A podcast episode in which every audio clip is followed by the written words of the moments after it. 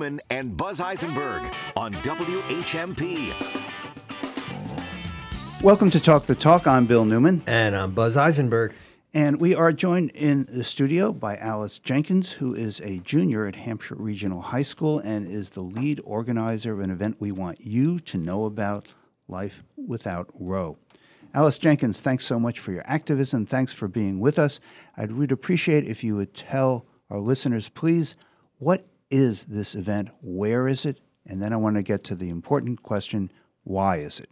Please. Thank you so much for having me, Bill. Um, so, this is a rally for women's reproductive. this is a rally for women's reproductive rights. Um, it is on the one year anniversary of the fall of Roe versus Wade. So it's on Saturday, June 24th at 10 a.m., right at Northampton City Hall. Um, this is a youth led rally, so I'm organizing it along with Generation Ratify Amherst. We have a bunch of really great speakers, both young and a little bit older, and I'm really excited. I think it's going to be a great event. Tell me, please, one more time, where is it? Northampton City Hall. And when is it? Saturday, June 24th at 10 a.m. Now, you say this is a youth led event. Yes. Terrific. Congratulations. It's time for people of a certain age to recognize that others are going to provide leadership and you are. Tell us who are the organizers and when you say youth led, tell us a bit more about that. Yeah, so um, I am the lead organizer on this. I kind of, this is my third rally that I have organized in Northampton, and I was really excited to ask Generation Ratify Amherst to help collaborate with me on this. So Marisol is the head of um, Generation Ratify, so she kind of connected me with some of her other representatives. So we have Nisha, who will be on the phone with us, and um, Juliet. They're both helping me organize it. So it's a small team, but um, I'm really excited. It's really powerful to have a lot of youth organizers, and it really draws people attention, draws people's attention. So So tell us a bit more about the rally itself at City Hall. Okay, so um, it starts at 10 a.m. We have a couple different organizations coming to table.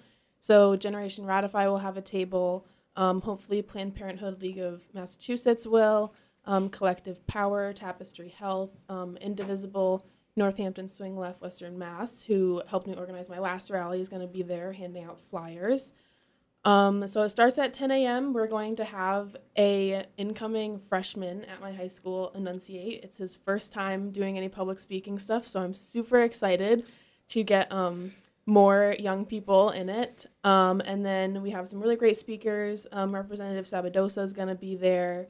Um, we have representatives from almost all those organizations speaking. So basically, people will just go, show up, bring signs, um, listen to these fantastic speakers um, address the last year that we've had without Roe v. Wade and how to move forward in the future. And I guess the question, the critical question, a critical question is how does Massachusetts, with its uh, highly protective uh, reproductive rights laws, how does it play an important part in having those rights extended and available to others across the country? Is that part of this effort? Yeah, so I'm a big believer in the saying if one of us is on fire, we're all on fire. So even though a lot of the times we feel really safe and protected in Massachusetts, it's still important to stand up um, for others around the country who are not feeling the same because at the end of the day, a movement is only successful if it has voices from both ends of the country. Um, and also, there are still a lot of things in Massachusetts that need to be protected. Like, we still have a lot of crisis pregnancy centers around. There's still a lot of things that could be improved. Which, which I like to call so-called crisis pregnancy yes. centers. Yes. Okay. yeah. So there's still a lot of things that we can do to make um, reproductive health care in Massachusetts more accessible to everyone and more protected. But it's just really important to show people who really do struggle and in states that do not have um, access to abortion, it's just important to stand with them and say, we're here with you. So, Alice Jenkins, you are a junior at Hampshire Regional High School, the lead organizer of this Life Without Roe event, protest, rally, educational uh, endeavor this Saturday in front of Northampton City Hall, 10 o'clock. I'd like to know how you became involved in this effort. Yeah, so I have just always been a very political person. I've always been very involved. Um, I started going to rallies last year. I attended a couple um, other small rallies put on by other people. Um, and then I went to a march on Washington in July um, of 2022. And then I decided in October, um, Women's March, which is like the national organization I usually do these under, um, they announced a national day of action. And no one else was doing anything around here, and I couldn't make it to DC. So I just signed up and I put on my first rally, which was the Women's Wave Rally. Um, and once you do it once, it really just gets so much easier to do it again. You meet so many new people, they help you. So I had another rally in January that was the bigger than Roe rally. And then now we're putting on this one. I'd like to know how your activism is received at school. yeah, so um, a lot of kids think that it's super cool. Um, I definitely get a lot of support. I have a very active social media profile, so I'm always posting things I'm doing. And I know that a lot of people are really proud of what I'm doing. Um, this rally was kind of part of an effort to kind of get more students involved because I was lucky enough to kind of find my voice on my own, but a lot of kids, um, for whatever reason, can't do that. So sometimes you kind of have to give them one, which is what we're doing with a couple of the speakers and stuff that we have going on. Um, it is really hard to get kids involved because people think that it's a really difficult thing to do. But hopefully, with some more work and a little bit more time, we'll start seeing more students get actually involved in the activism themselves. I'd like to know a bit more about that, and if you say don't want to go there, that's fine. But my distinct memories of high school is as a very cliquish place, and the athletes were over here, and the nerds were here, and the scholars were there, and um, uh, and so on. And I'm wondering whether or not that is your experience, or whether there's more of a, a sense of being together and being part of a whole at, at, at your high school, at, at Hampshire Regional. I mean, to an extent, like it can be clicky, like high school is high school, but um, for the most part, there's people from all different groups that support me and my endeavors. And I feel like Hampshire Regional is really lucky. We have a pretty cohesive community of a school, so you know, there's always going to be support for kids who are going out there and doing things. The teachers are absolutely great. They really make sure that the whole student body knows of events happening. Um, so yeah, I think it really it really is a great place as far as that type of thing goes. Um, there's not a lot of like certain groups of people not liking what I'm doing. So When you organize this rally, what are the steps that you had to take? And I'm interested actually in the, uh, the the nuts and bolts of it. Do you have to get a permit? Do you talk to the police? Do you work with the DPW? You work with other groups, and we are going to bring in one of the leaders from Mount Holyoke College in just a second. Tell us more about the nuts and bolts of putting this together. yeah, so Women's March has an official website, so they'll announce a National Day of Action. And you go to their events page, and it just has a huge map of the country with all the different locations of the marches and rallies. So this is a nationwide event, and- Yeah. and we're part of it. Yes, so it's like a national day of action. Um, so there will be different rallies and events all over the country. Um, so then you just simply press like host an event and you set a date, you give it a name. Um, you can do like a max number of attendees. It really sets it up super easy for you. Um, and then once you get there, you pretty much just amplify it um, yourself. They give you like toolkits and everything with some graphics if you want to use them. Um, as far as permits go, you don't actually have to have a permit unless you're marching. So if I wanted to host a march, I would have to get a parade permit. But um, I just usually call the Northampton Police Department and ask ask to have the two parking meters in front of City Hall bagged for the day, and then we're good to go. And when you say bag, a parking meter, literally put the bag over it so people don't park. there. yeah, exactly. Okay, so and then you call the Northampton Police. Uh, Hi, uh, I, I- I'm Alice Jenkins. Uh, I want to uh, ask you guys to take care of something for me in front of Northampton City Hall. And what do the police say? They are pretty. It's a pretty non-eventful conversation. They're usually like, "Okay, like thanks for letting us know," and it's pretty short. It's really simple. And in terms of the organizing itself, and we will be joined, as I said, in just a minute uh, by representatives from Mount Holyoke College. Um, how do you go about that? I mean, where are the connections? How do you do that? So I met Generation Ratify at my first rally. I had them; they were the first people I re- reached out to.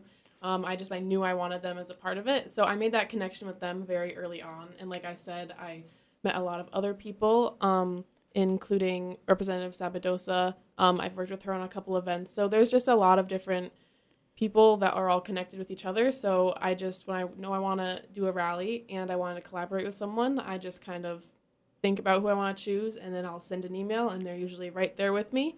Um, and then we just put our brains together and think about who we want to be there, and you make a speaker list, and yeah.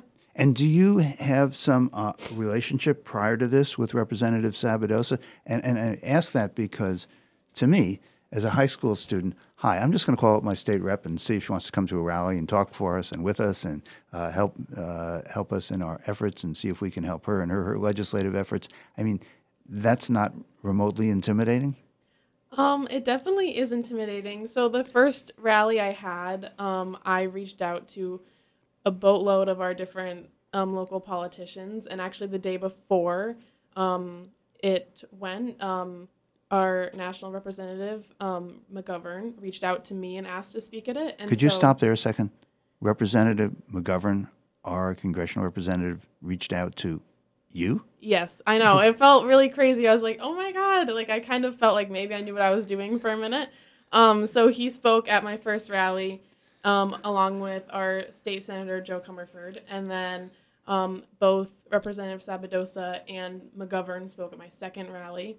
Um, so I. I first had my interaction with Lindsay. She reached out to me and asked to go for coffee in the morning. Lindsay So- would be Representative, Lindsay Representative Sabadosa. Sabadosa, Yeah, just yeah. just checking in. Okay. So um, I First first, I That's first, you and me and Lindsay and Jim and you know like that. I first um, met her.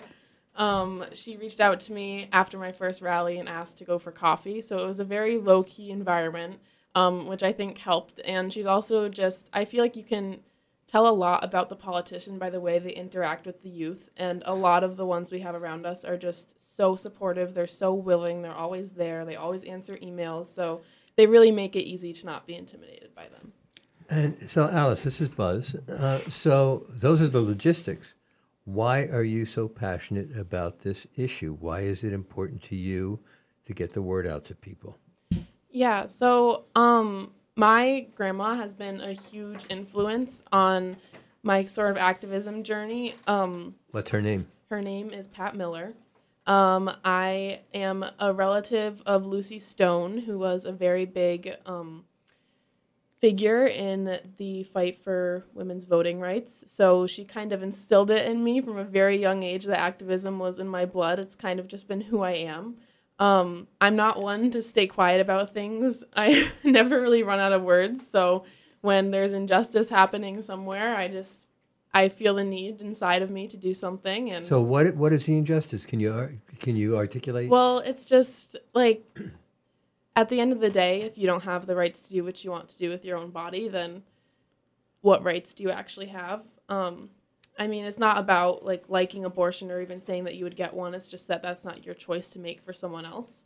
Um, and I'm just a firm believer that um, abortion is so much more than just the actual medical procedure. It's the right to privacy. It's the right to, you know, your own relationship and your own morals. It's it's really just such a personal thing that the government doesn't have a place to be in it, and a lot of people around the country are suffering from it, and that's just not something that I'm gonna sit by and watch happen. So Alice Jenkins, uh, Hampshire Regional High School junior, I, I have a old person question for you, Okay. and I apologize in advance. But you say I've been an activist from a very young age. What age? Well, um, the first kind of memories I have of being like really political is during the 2016 election. Um, I just remember like looking up on YouTube like the different like ads for Trump and Hillary, and I was just like, I was so appalled by them. I was, I think at that point I was, um, eight years old maybe. Um, maybe I was a little bit older than that. I think I was 11. I was 11. Okay. Um, and I just, I don't know, I just kind of knew what I believed. And I remember the day that Donald Trump got elected, I was in Mexico at a fancy resort and I woke up and I just started crying. Um, I don't know. I just, I've always been a political person. It's just kind of who I am. And Was Hillary Clinton an inspiring figure for you or no? Um, I don't know if she was like inspiring necessarily. Um, but I just I thought it was amazing to have um a f- strong female candidate in the running. Um, and I was young, so obviously I didn't know everything of what was going on. I only saw like the little videos and stuff that I watched and what my parents told me, but I just I knew I didn't want Trump in office. That's all I knew at 11. Well, I think that is that is something to know at 11. Hey, Bill, how does President Jenkins sound to you? We're, we, we were going to follow this career with a lot of interest. Listen, we're going to take a quick break. We'll be back with more with Life After Roe right after this. More Talk the Talk with Bill Newman and Buzz Eisenberg coming up right here on WHMP. 20 years ago, we envisioned creating a brighter future for people and planet. Now, PV Squared celebrates a big milestone two decades of designing, building, and maintaining quality solar projects for homes and businesses in our community. PV Squared is a worker owned co op. When you partner with us, you get a team dedicated to the success of your project, from your first meeting to servicing your system down the road. Build solar right and do business better. It's the co op difference. Learn more at pvsquared.coop. You take a classic like Caesar salad and start to mess with it, that could get you into trouble. Things could go wrong. The Caesar salad at Paul and Elizabeth's is a radical departure from the classic Caesar. And fortunately, in this case, things have gone rather right. Paul and Elizabeth's restaurant, a Caesar salad unlike any other, with romaine or kale, or both, with balsamic onion, roasted red peppers, capers, smoked salmon, and the crowning touch, toasty hot polenta croutons. Reading is one of life's great pleasures. Having a community bookstore makes it even better. Broadside Bookshop is a community minded, woman owned, independent bookstore in downtown Northampton where you can browse to your heart's content. For book lovers, Broadside is home away from home. You can order virtually any book on the Broadside website and pick it up at the store or have it sent to your door. Do you love books? You'll love Broadside Bookshop. You're a nonprofit doing good work in the community. You want to let people know? That's easy. Talk to Hannah. Tell her you want to have a PSA on WHMP. If you're a community nonprofit, WHMP helps you communicate. Have an event? Need donations? Volunteers? Talk to Hannah. She'll help you craft a message and we'll run it at no cost. Hi, it's Hannah. Email me at hward at whmp.com or call me at 586 7400. WHMP news, information, and the arts, and messages from community nonprofits. You're listening to Talk the Talk with Bill Newman and Buzz Eisenberg. WHMP. We have been discussing the Life Without Roe rally, 10 o'clock this Saturday at Northampton City Hall. We've been speaking with Alice Jenkins, who is a junior at Hampshire Regional High School and is the lead organizer. We are joined by Nisha Gribko, who is a Valley activist, a student, a second year student at Mount Holyoke College, a major in politics and sociology. Nisha, thank you so very much for uh, joining us. I understand your part of this rally organizing is around social media. So tell us a bit more about that, and then I'm going to ask you why are you involved. But first, tell us about the nuts and bolts of organizing, please. Yeah, so I have been the social media or one of the social media co-directors at Generation Ratify for about two years now. Um, so a lot of my role is amplification of events. Um, so posting on Instagram, Twitter, uh, on Facebook, all the ways that we connect with uh, local activists in the valley.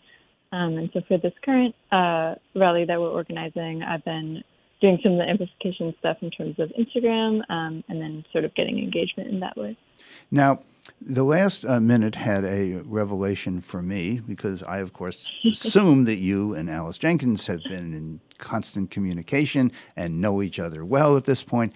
And it turns out, uh, well, how to put this to uh, people over a certain age, they've never met. They've never even Zoomed. Um, but apparently, and uh, there's a certain amount of mockery and derision from Dan Torres here.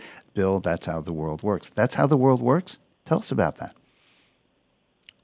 Yeah, I think um, a lot of organizing now occurs online, and I think uh, Alice, and I, Alice and I have been at uh, rallies together, but never really formally met. Um, but a lot of activism that I've been engaged with uh, involves in like online organizing. For example, Generation Ratify National, which is the national organization that oversees GR Amherst, they um, most of their organizing is online over Zoom calls, over um, text, over Slack, which is like a online platform to organize uh, work, like your workspace. So it really just occurs um, virtually in a lot of scenarios as well. And when you say organizing and doing it virtually, are we talking significantly about uh, uh, Facebook? Are we talking about TikTok? What are what are the platforms that are used? Yeah, so it really depends. In terms of like reaching a wider audience, we tend to use social media. So things like Instagram, things like um, we're trying to get a TikTok started for GR National. I don't know if it's going to be successful. Um, things like Twitter. Um, so that's the way that we sort of reach out to communities outside of the organization. And then inter-organization organizing. Um, within the organization, we tend to do a lot of calls um, because a lot of our organizers are in different places in the country. So we have some that are out in California, some that are over here in the Northeast. So we do a lot of online organizing in that way um, to create local actions, um, such as GR Amherst.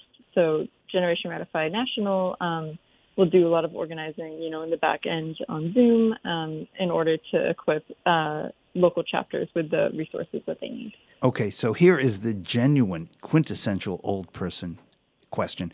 when you say call, we're talking about Zoom, or are we actually talking about something that uh, we refer to as a telephone? Typically Zoom, yeah. it's a good question.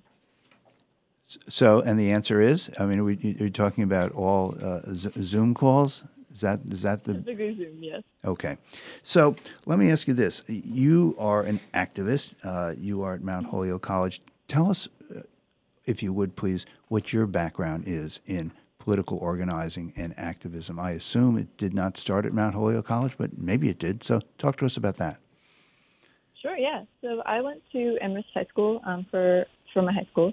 Um, and I really got involved in community organizing in middle school. Um, I held a march or sort of a rally at my school after the Parkland shooting in Florida um, for gun, uh, like sensible gun control.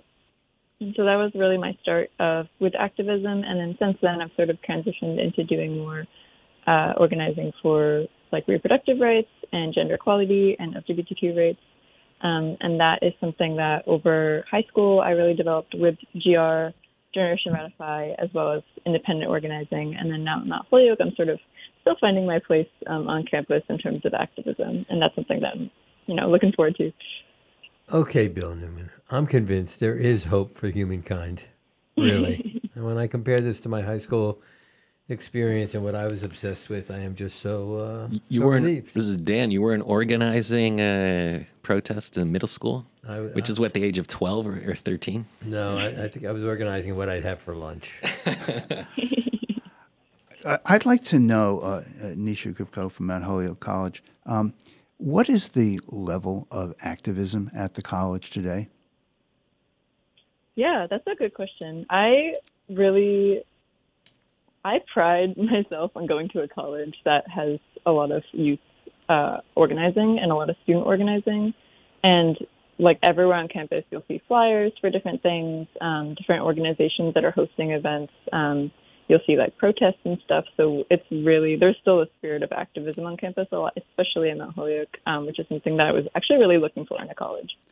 When I was in college, it never occurred to me to try to work with local legislators. That was so beyond the, my level of non sophistication.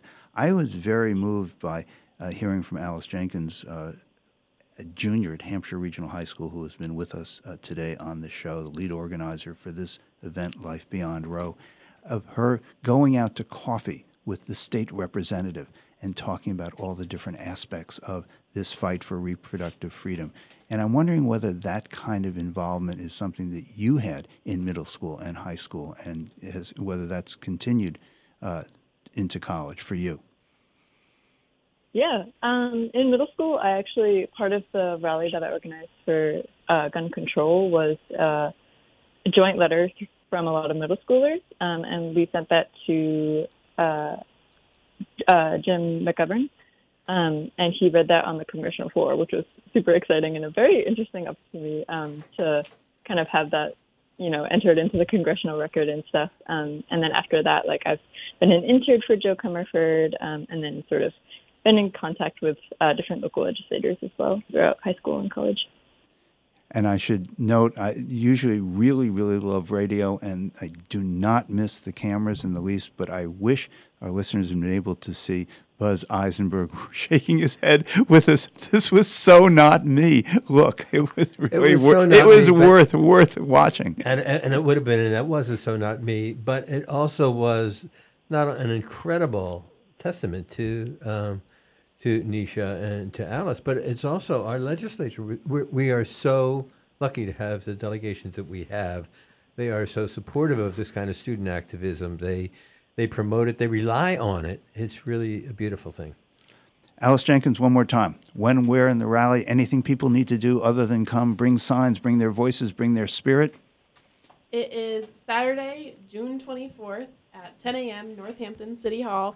Bring your signs, bring your loud voices. Um, you can RSVP at womensmarch.com, um, but it's not required for attending. Okay, and people are looking for more information and want to know about the nationwide aspect of this and or the local local rally. What's the website? Womensmarch.com. womensmarch.com. Alice Jenkins from Hampshire Regional High School, where she's a junior and is the lead organizer for Life Beyond Life Without Roe, and Nisha Gribko from Mount Holyoke, Mount Holyoke College. Thank you both so very much. Thank you so much for keeping on, keeping on. The future is yours, and as Buzz said, it gives us hope. We'll see you Saturday. You're listening to Talk the Talk with Bill Newman and Buzz Eisenberg. For WHMP News, I'm Jess Tyler.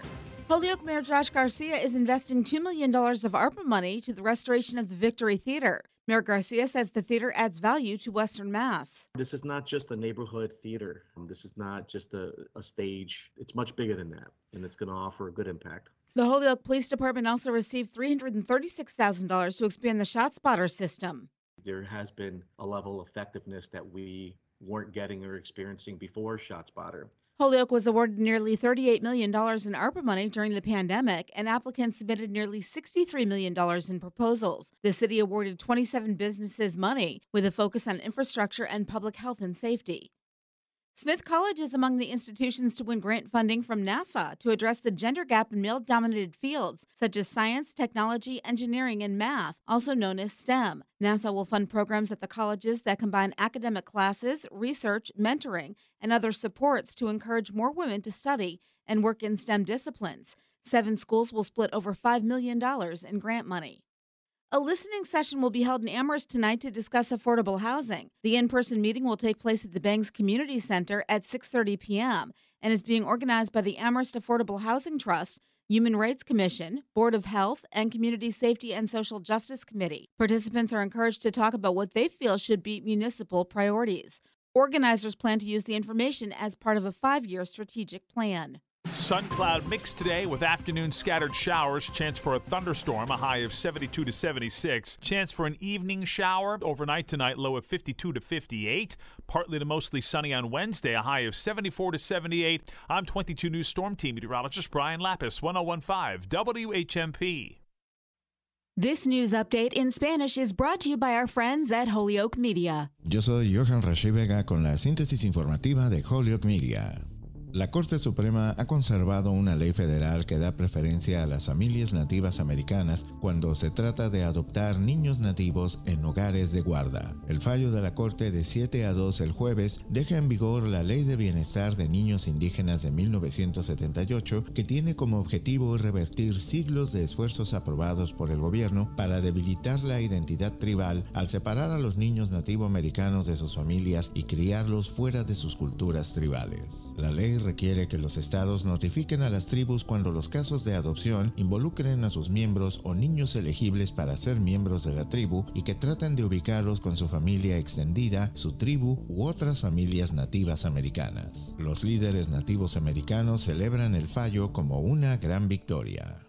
En otras informaciones, el presidente Joe Biden instó el jueves al Congreso a aprobar una ley que brindaría un camino a la ciudadanía estadounidense para los jóvenes traídos al país ilegalmente cuando eran niños, utilizando una noche de cine en la Casa Blanca para subrayar su apoyo a los latinos. Biden y su esposa Jill presentaron Flaming Hot, una película dirigida por la actriz Eva Longoria en el Jardín Sur de la Casa Blanca para una multitud que incluía al elenco de la película, líderes latinos y dreamers que no nacieron en los Estados Unidos, pero llegaron al país cuando eran niños y lo conocen como su hogar. El martes, Biden organizó un concierto al aire libre para celebrar el 16 de junio, durante el cual denunció el racismo como una fuerza aún demasiado poderosa en el país. Los votantes negros y latinos son distritos electorales importantes para Biden, quien se postula para la reelección de 2024. Yo soy Johan Rashi Vega y esta fue la síntesis informativa de Media a través de WHMP. This news update in Spanish has been brought to you by our partners at Holyoke Media.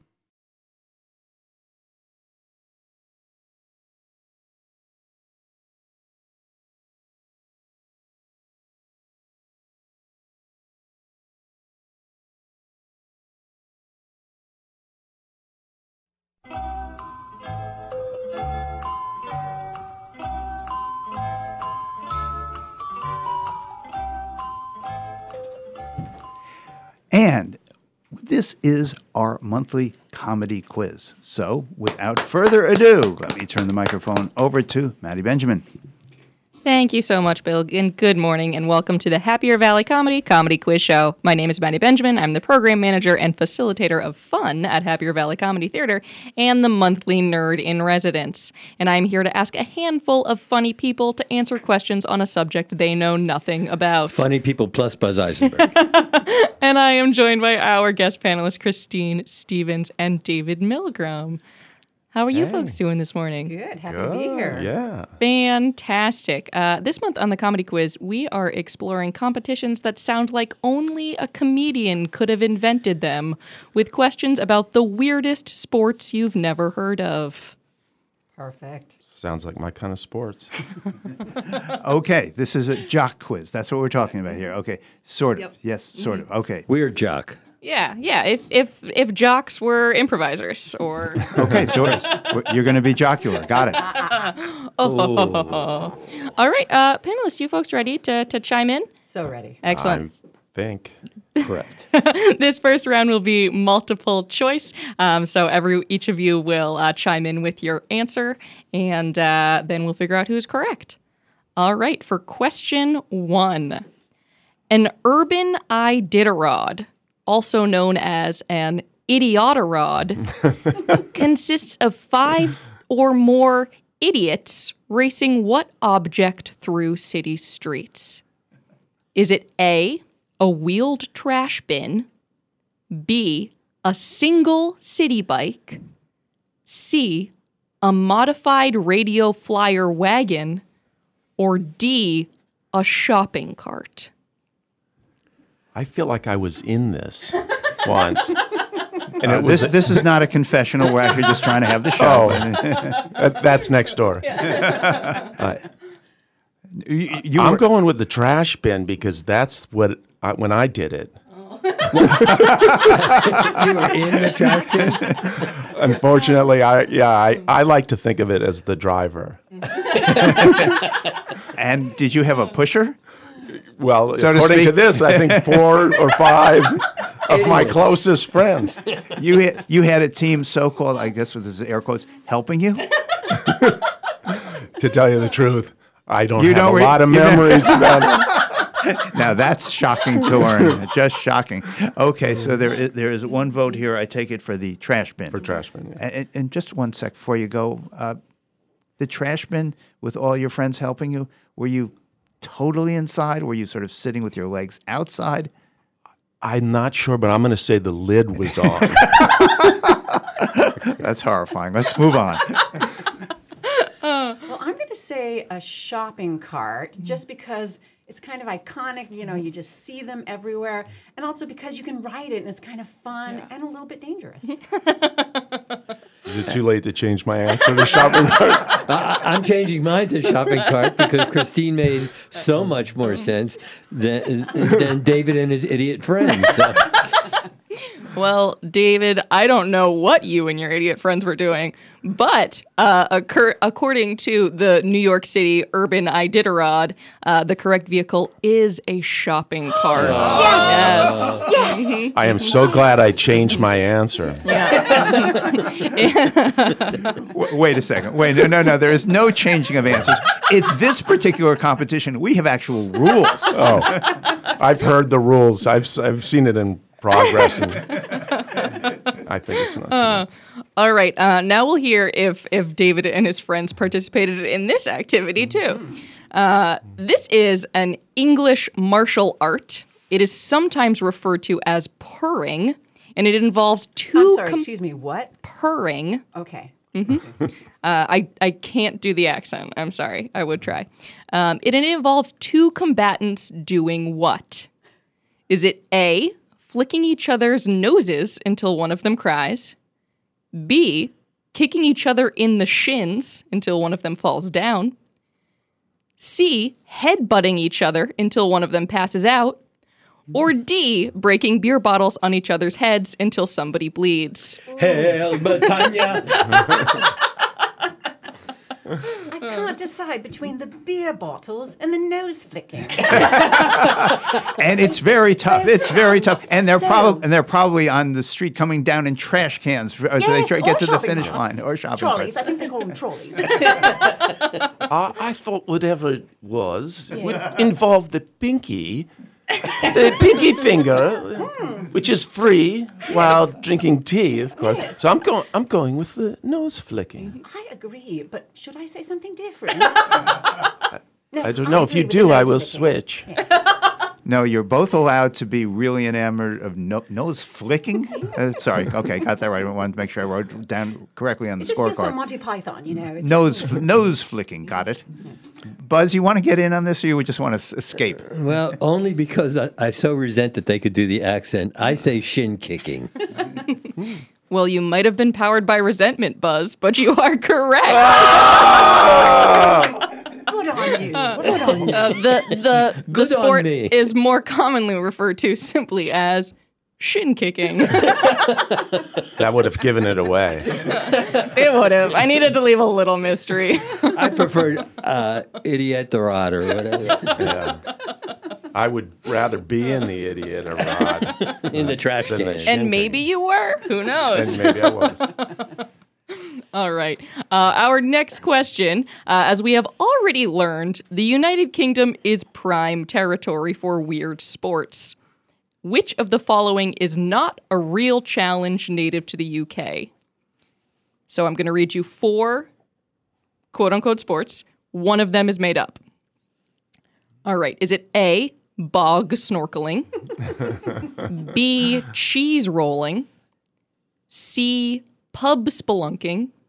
Or D, ferret legging?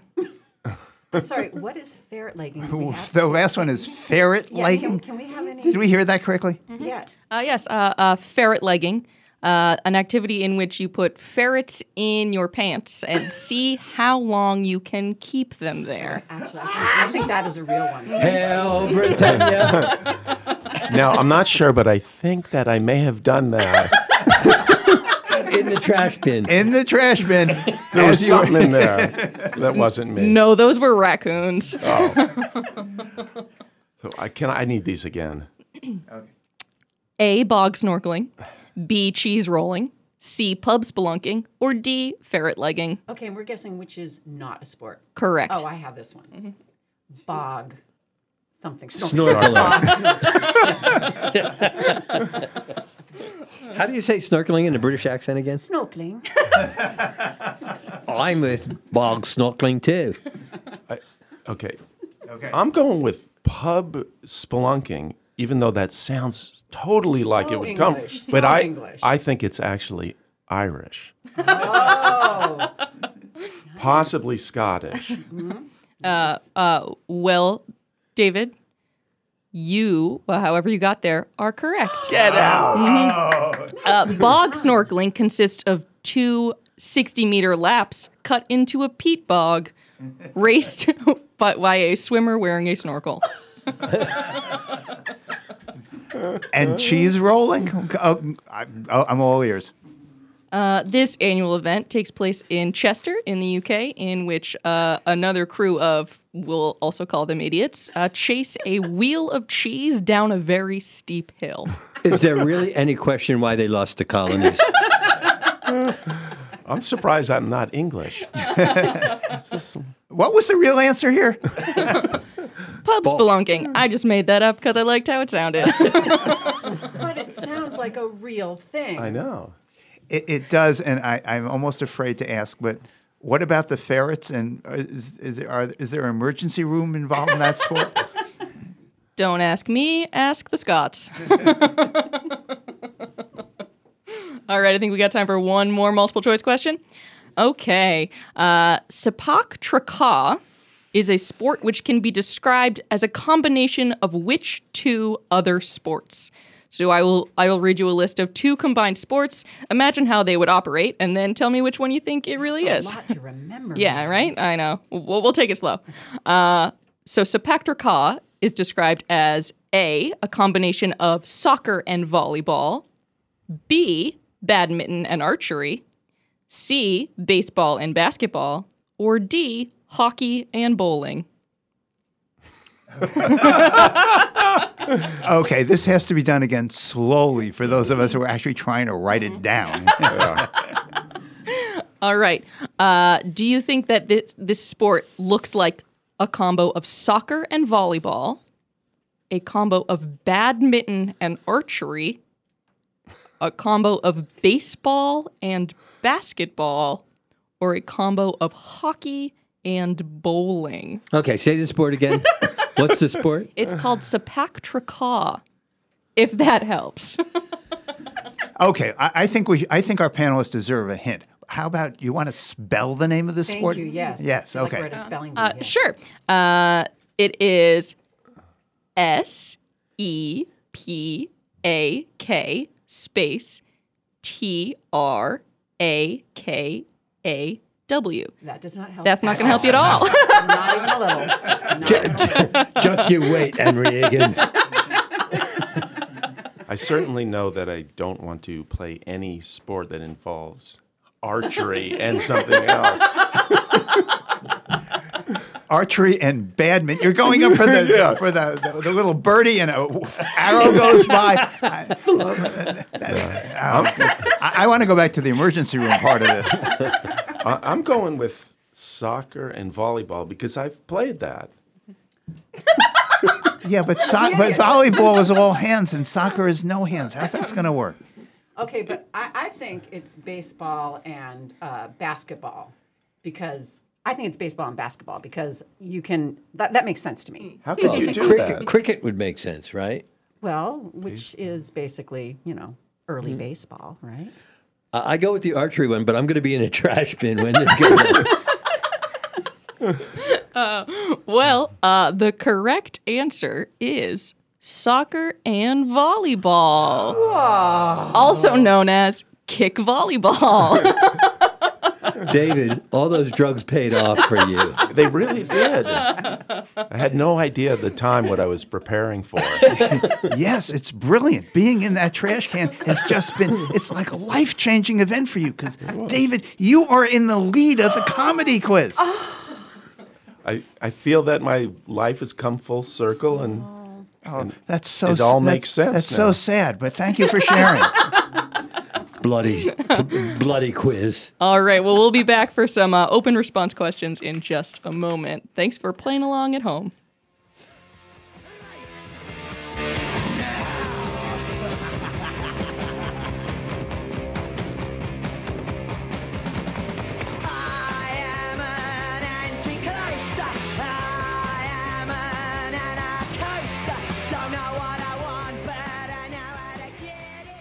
This is Talk the Talk with Bill Newman and Buzz Eisenberg.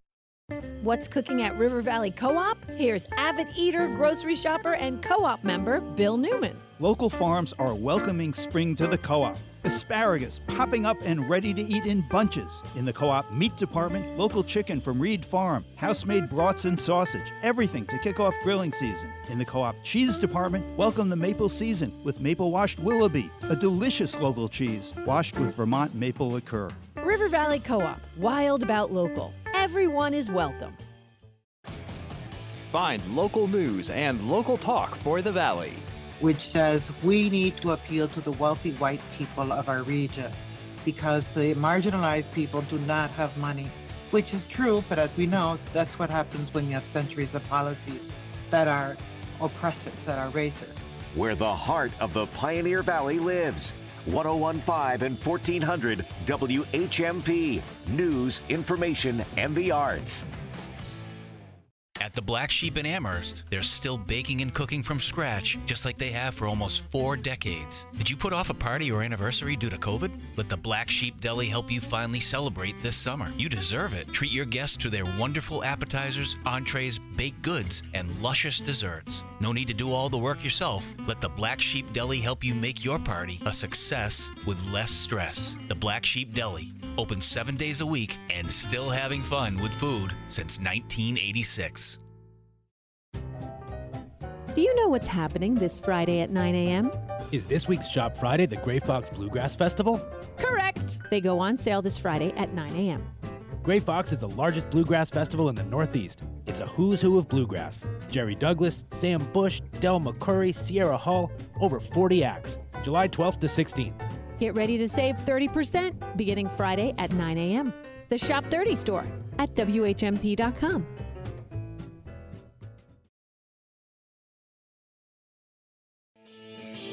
You're listening to Talk the Talk with Bill Newman and Buzz Eisenberg. WHMP.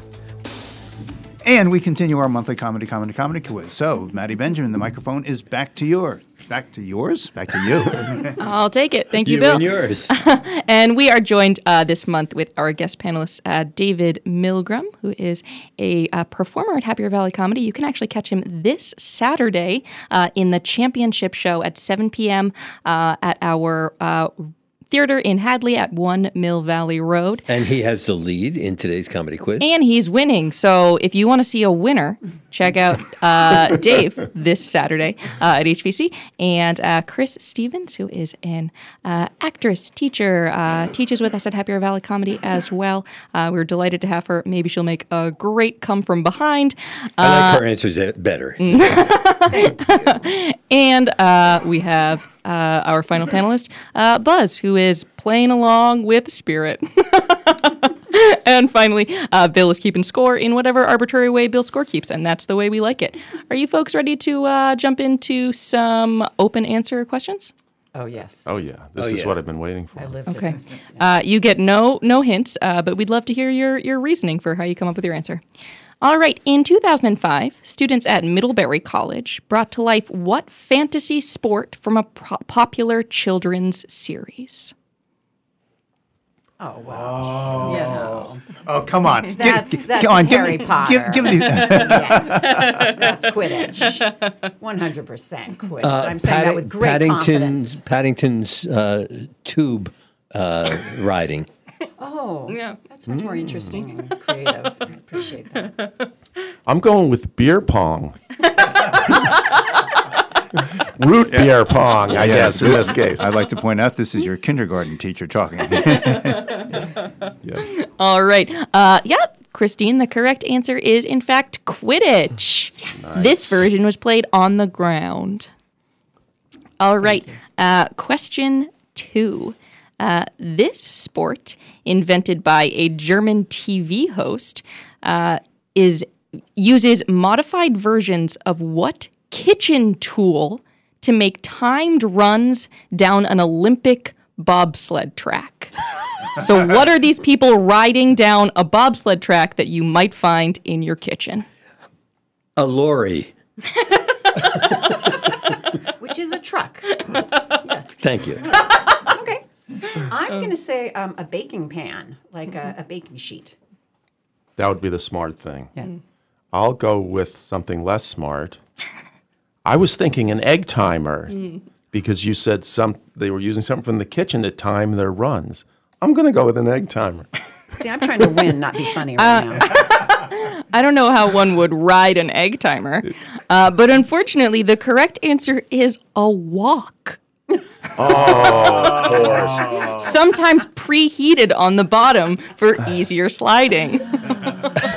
Wait a second. You got to get your uh, derriere in a wok to go down a hill. Whose idea? Never mind. Never, never mind. Sometimes in teams of four, with four woks strung together. It makes sense because there's handles. Yeah. That's I'm, I'm you sorry. could This. You I'm, could kind of steer. It was, after all, an empire. Yeah, I'd like to point out that David is now saying, "Oh, that makes sense." The guy wants to ride down a hill on an on an egg timer about the size of his uh, size of his I don't know a pinky. That's so I could know what my time is. all right. Uh, what sport is described by its governing body as, quote, the latest danger sport that combines the thrills of an extreme outdoor activity with the satisfaction of a well pressed shirt? Whoa. Hmm. Uh, guys, is this radio? No, Yeah, yeah, sorry. Feel- feel- Sorry, sorry. anytime, just feel free to speak up. The, the dead air's not creating a tension that's Does it drawing people in. a laboratory? It does not. Does it involve a household appliance such as an iron? It does. Okay, cliff diving, shirt ironing. Oh, I like that. Can I go with that too? I like that. and you have to have it completely pressed before, Before you hit the pull water. the chute or hit I, the water. I will give credit to that. The actual name of the sport is extreme ironing. nice. If you've ever wanted to climb a mountain and iron a shirt, this is your chance. Oh, wow. All right, all right, uh, Bill. What are our scores? You know, how are we you know, looking? I have a better understanding of how these people voted for Brexit. That's vicious, Buzz. Buzz, put the knife away, Buzz. Really? Well, I, I think there's no doubt that just because, not just, Christine got the last one kind of right. She got a point and an extra point and an extra point. Extreme ironing? Are you kidding me? Yes. I'm thrilled. Thank you so And- much. I want to thank everybody for this opportunity. All, all of your supporters. My God, that, that must have taken years of therapy to get to that. yes, thank you for acknowledging that. Well, thank you so much for playing with us, our panelists, and anyone playing along at home. Uh, and if you want to find out more about what is happening at Happier Valley Comedy, you need a little more laughter in your life, you can head on over to happiervalley.com to see a full calendar of classes and events. Thanks so much, and we'll see you next month. I need a drink. and Maddie Benjamin, thank you so very much. Really appreciate it.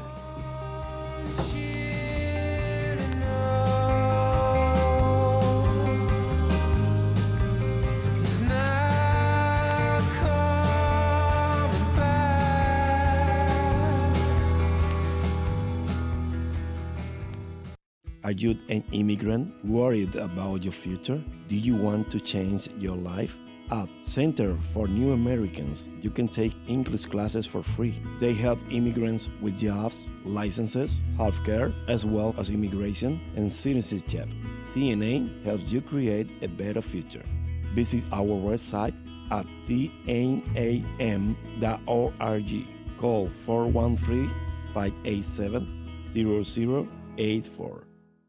What if there were a way to go into cancer surgery or treatment feeling more comfortable and optimistic? Recorded meditations can help. Doctors have said that it makes their job simpler. Nurses tell us their patients may go home sooner and need less pain medication. Cancer Connection creates custom meditations for people affected by cancer, and you don't even have to come in. Go to cancer-connection.org to learn more or donate today. Cancer Connection relies on local WHMP donations Northampton and make WRSI HD2 Turners Falls, WHMP.com, a Northampton Radio Group station.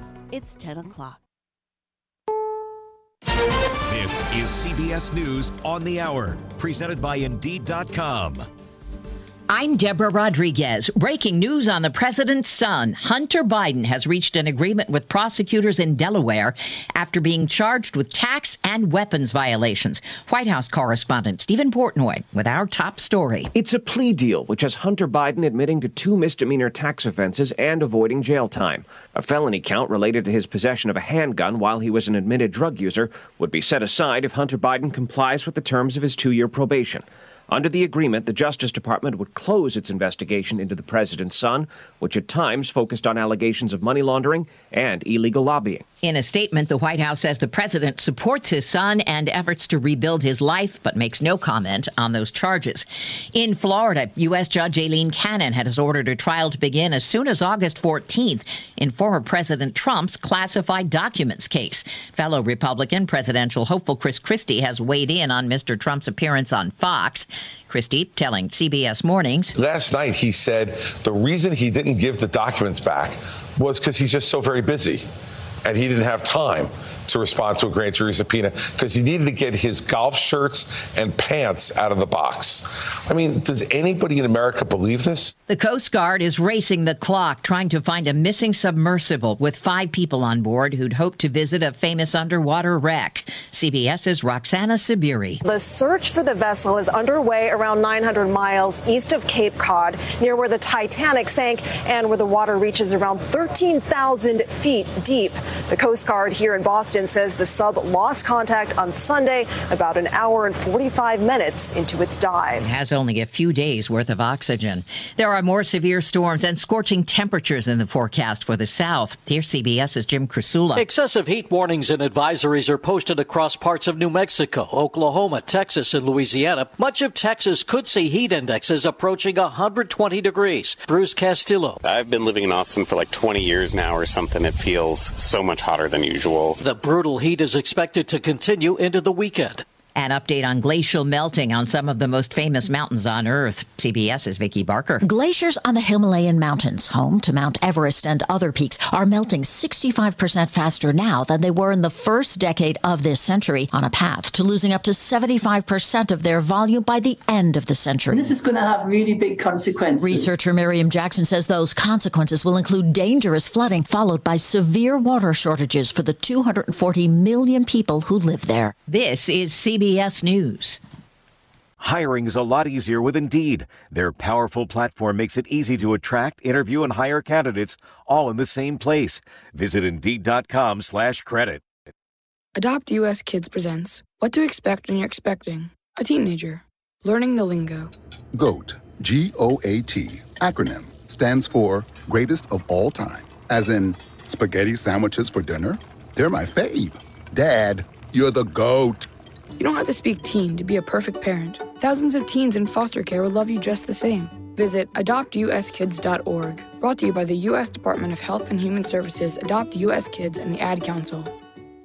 This is Jill Schlesinger, CBS News business analyst. Every year, investors lose money because they trade on emotions and hearsay instead of data. But there's a solution StockCharts.com, the leading online charting tool that experts and disciplined traders have used for over 20 years. You can do the same. Go to StockCharts.com for a free 30 day trial. Pick the stocks and indexes you want to track, review historical data, spot the trends, then make informed decisions and invest with confidence. Go to StockCharts.com and start your free. WHMP News, I'm Jess Tyler. Holyoke Mayor Josh Garcia is investing $2 million of ARPA money to the restoration of the Victory Theater. Mayor Garcia says the theater adds value to Western Mass. This is not just a neighborhood theater. This is not just a, a stage. It's much bigger than that, and it's going to offer a good impact. The Holyoke Police Department also received $336,000 to expand the ShotSpotter system.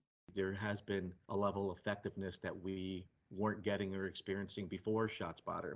Holyoke was awarded nearly $38 million in ARPA money during the pandemic, and applicants submitted nearly $63 million in proposals. The city awarded 27 businesses money with a focus on infrastructure and public health and safety. Smith College is among the institutions to win grant funding from NASA to address the gender gap in male dominated fields such as science, technology, engineering, and math, also known as STEM. NASA will fund programs at the colleges that combine academic classes, research, mentoring, and other supports to encourage more women to study and work in STEM disciplines. Seven schools will split over $5 million in grant money. A listening session will be held in Amherst tonight to discuss affordable housing. The in-person meeting will take place at the Bangs Community Center at 6:30 p.m. and is being organized by the Amherst Affordable Housing Trust, Human Rights Commission, Board of Health, and Community Safety and Social Justice Committee. Participants are encouraged to talk about what they feel should be municipal priorities. Organizers plan to use the information as part of a 5-year strategic plan. Sun cloud mix today with afternoon scattered showers. Chance for a thunderstorm, a high of 72 to 76. Chance for an evening shower overnight tonight, low of 52 to 58. Partly to mostly sunny on Wednesday, a high of 74 to 78. I'm 22 News Storm Team meteorologist Brian Lapis, 1015 WHMP.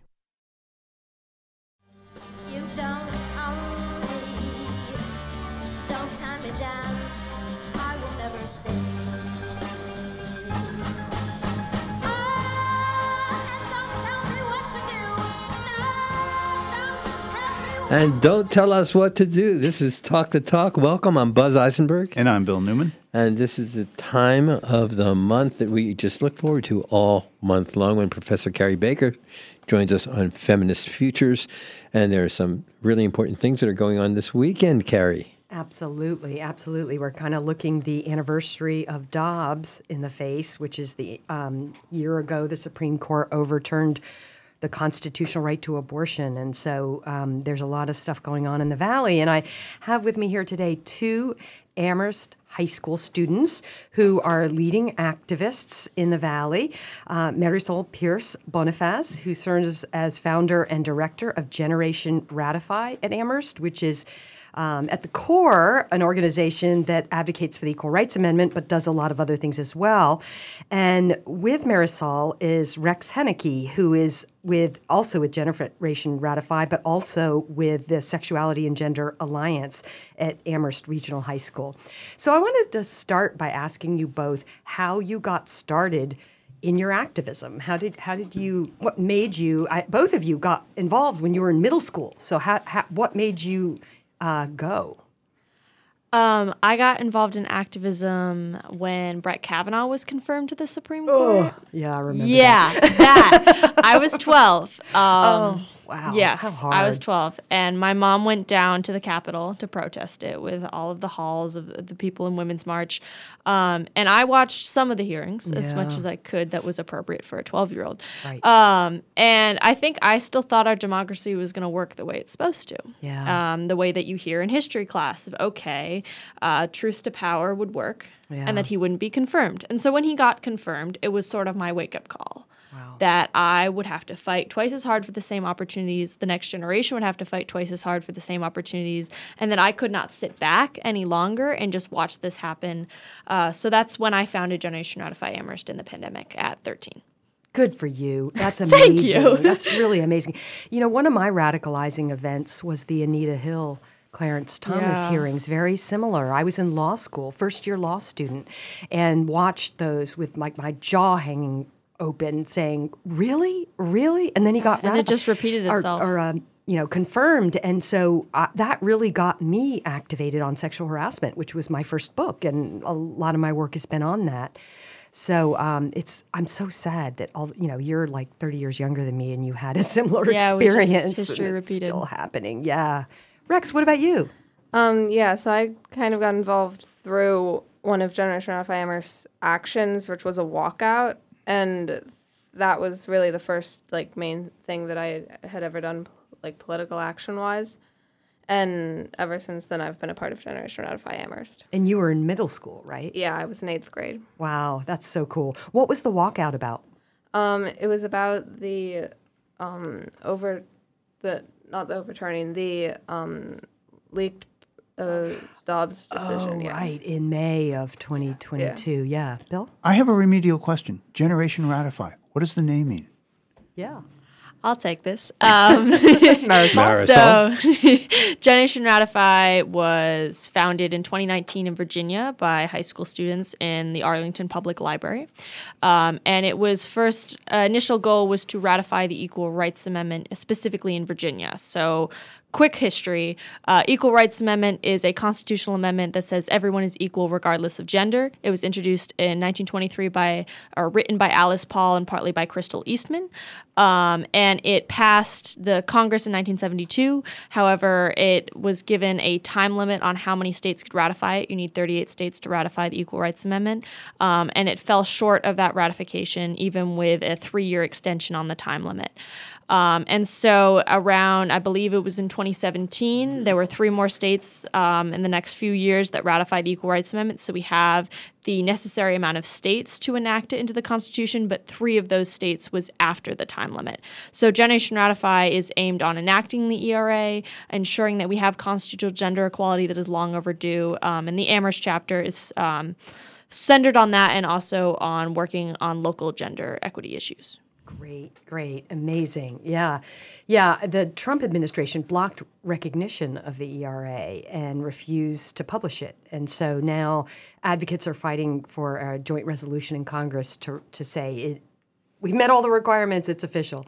So um, thank you for your work on that. I love that there's clubs like yours across the country who are working on this important issue all these years later. I mean, we're coming up on the 50th anniversary, um, excuse me, the 100th anniversary of when Alice Paul wrote it in 1923. Yeah, there's a there's a convention for anyone who's interested. It's in Seneca Falls, New York, um, and it's the Centennial Convention, which is by the ERA um, Youth Project. It's about by Generation Ratify Amherst, uh, or Generation Ratify nationally, um, and it's just this convention, uh, intergenerational convention. I believe it's July 20th and 21st um, in Seneca Falls at the church that uh, had that had the convention, and it's this sort of historical event to celebrate the Equal Rights Amendment and then also demand action. Are you going? I am going. I think I'm going to go too. I'll see you there. That's so fun. Are you going to go, Rex? Yeah, I'm planning on Oh my going. gosh, party in Seneca Falls. Oh, so uh, For this radical idea of equal I rights know. for all know. people. It says, you know, can't discriminate based on sex. Yeah, Ugh. exactly. So um, I'll, I want to ask you, um, Rex, why do you think the ERA is important?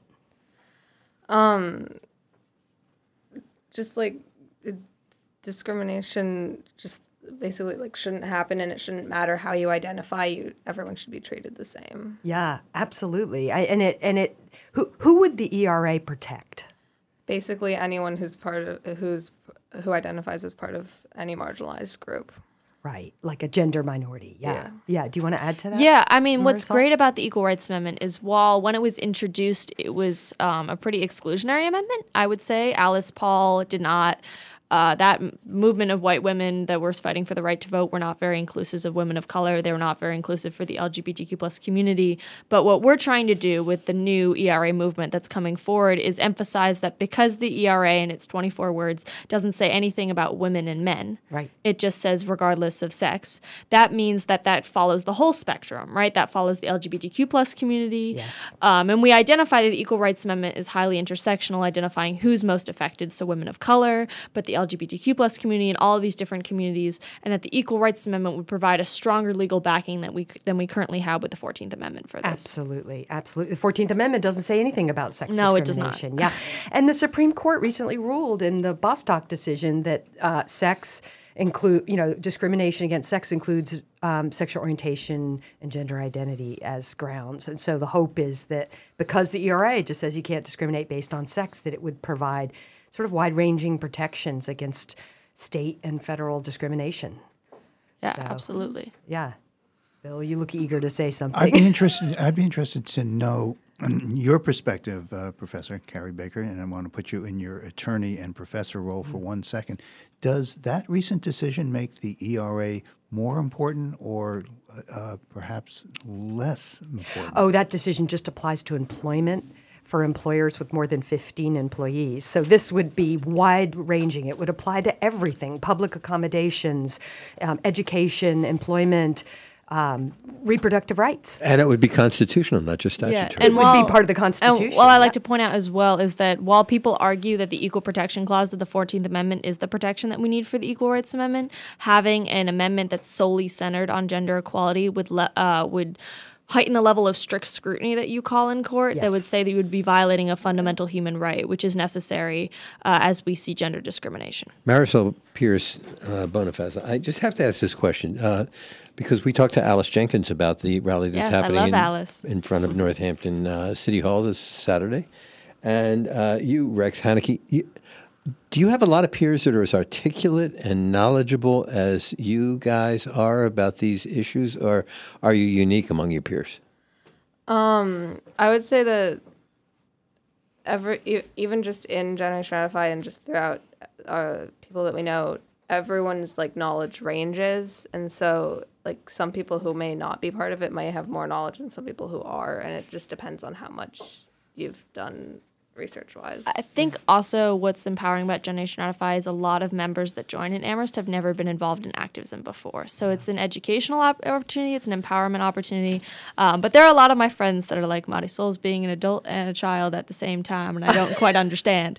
Um, and is like, true. and I was just like, like I'll be sitting in orchestra, and my teacher will be like, "What are you doing?" I'm like, "Oh, I'm emailing a congressman. I'll be right back." And she's like, "Okay."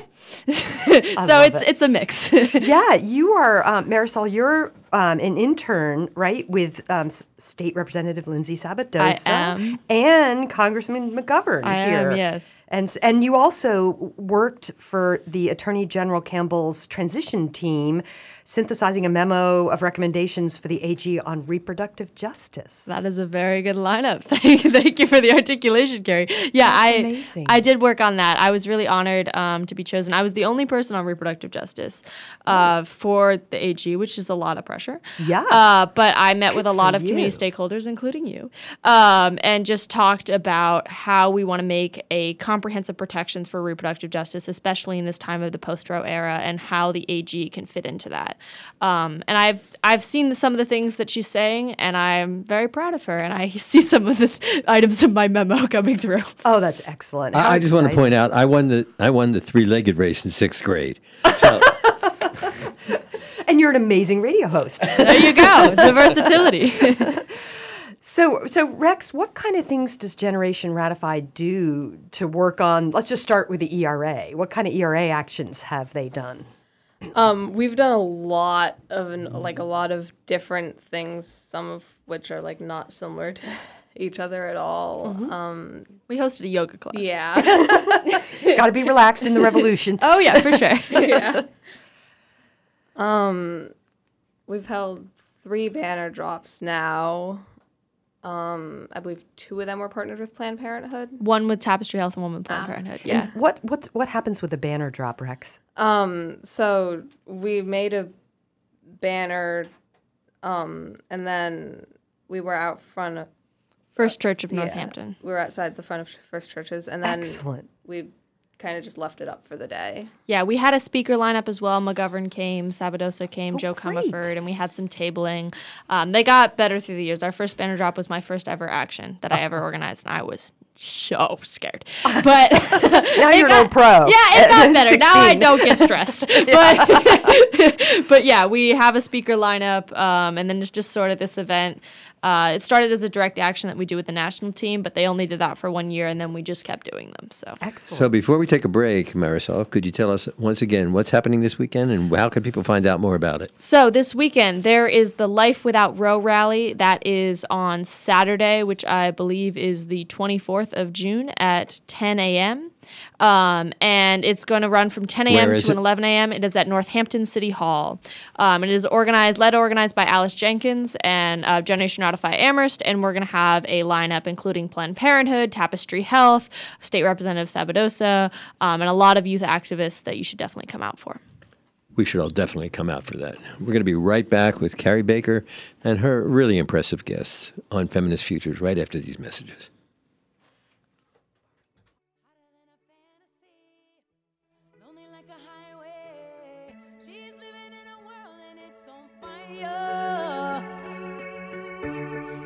Catastrophe, but she knows she can fly away. Oh,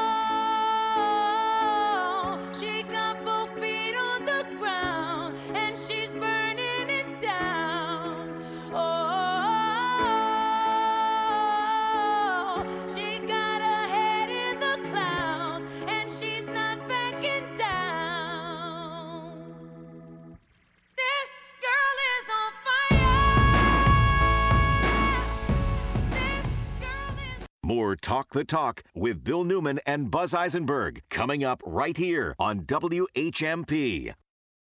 Find local news and local talk for the Valley. It is critical that the investigation is not limited to federal violations of gender discrimination, but includes the alleged allegations of corruption, nepotism, abuse of power, and use of position to aid Miss Cunningham's personal business. These allegations actually require an investigation by a different body than a Title IX investigator. Where the heart of the Pioneer Valley lives. 1015 and 1400 WHMP. News, information, and the arts. I'm not sure if opposites attract, but most couples differ greatly in their views about household finances. I'm Frances Rayum, the money doctor, with Hug Your Money. Money is a very volatile topic, and most seem to either argue about it or rarely discuss it. A sort of division of labor emerges, one partner becoming the steward of household finances, the other less directly involved. This arrangement may work until a stressor is introduced college expenses, budgeting issues, impending retirement, etc. That's when sparks can fly. Each person's perspective is quite different, and it's likely only a short term solution, if any, will arise. The HUG plan presents an easy to follow, long term solution that helps get both partners on the same page, alleviating stress and inspiring them to manage their finances successfully. I'm Frances Ray, I'm the Money Doctor. We now offer advanced tools and financial coaching using our patented system, all under one umbrella. For more information and to schedule your free consultation, visit our website at hugyourmoney.com. Every month across the Pioneer Valley, one in three families struggles to buy diapers. That's why the Northampton Radio Group is teaming with the United Way of the Franklin and Hampshire region in support of their annual diaper drive. Stop by the United Way of Franklin and Hampshire region offices in Northampton and Greenfield or at any Leo Auto Group dealership on King Street and donate diapers throughout the month of June. By donating to the diaper drive, you can help keep area children healthy and families secure. This message brought to you by the Leo Auto Group, the United Way of the Franklin and Hampshire region, and the Northampton Radio Group. You're listening to Talk the Talk with Bill Newman and Buzz Eisenberg.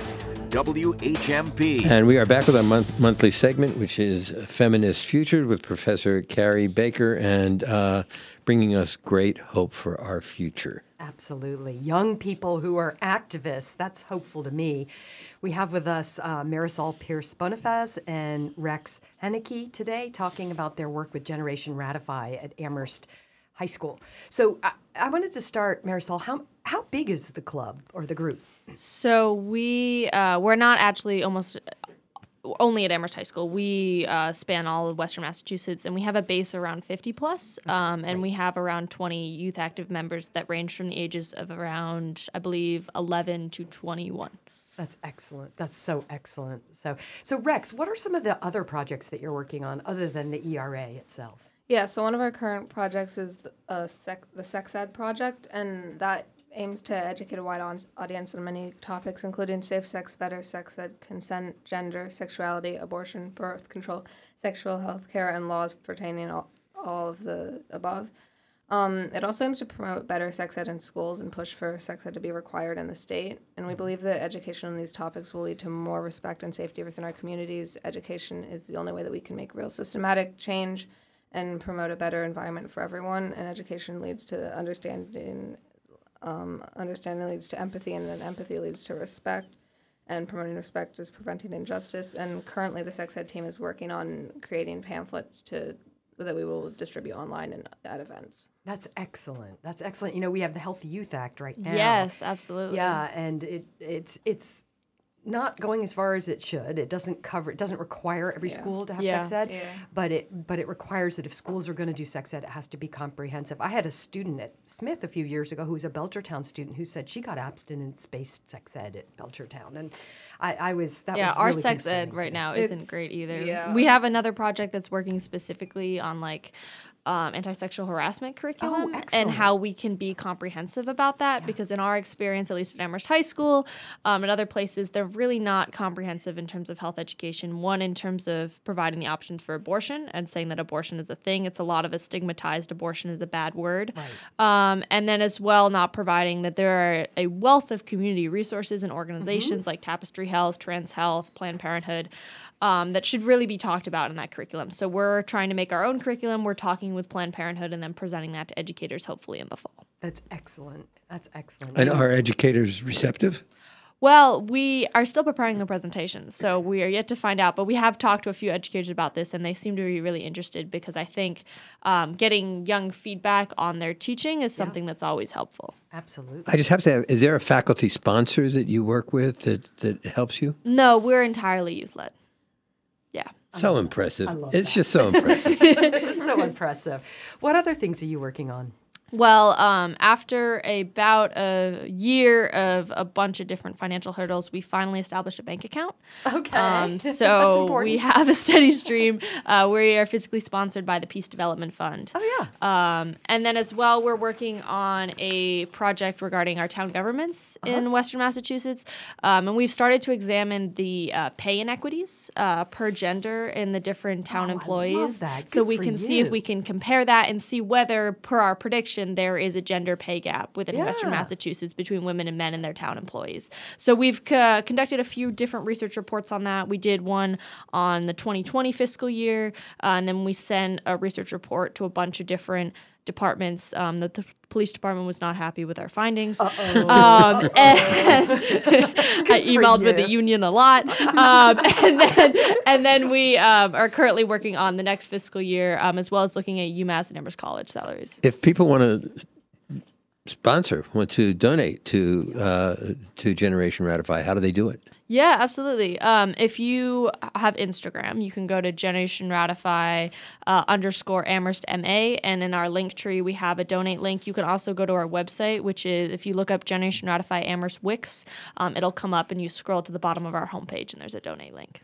So that's eh, oh yeah, okay Wix right Yeah, Wiki, Wix, yeah. Wix. Right, We're cheap. Right, right. we don't quite have that much money. yeah.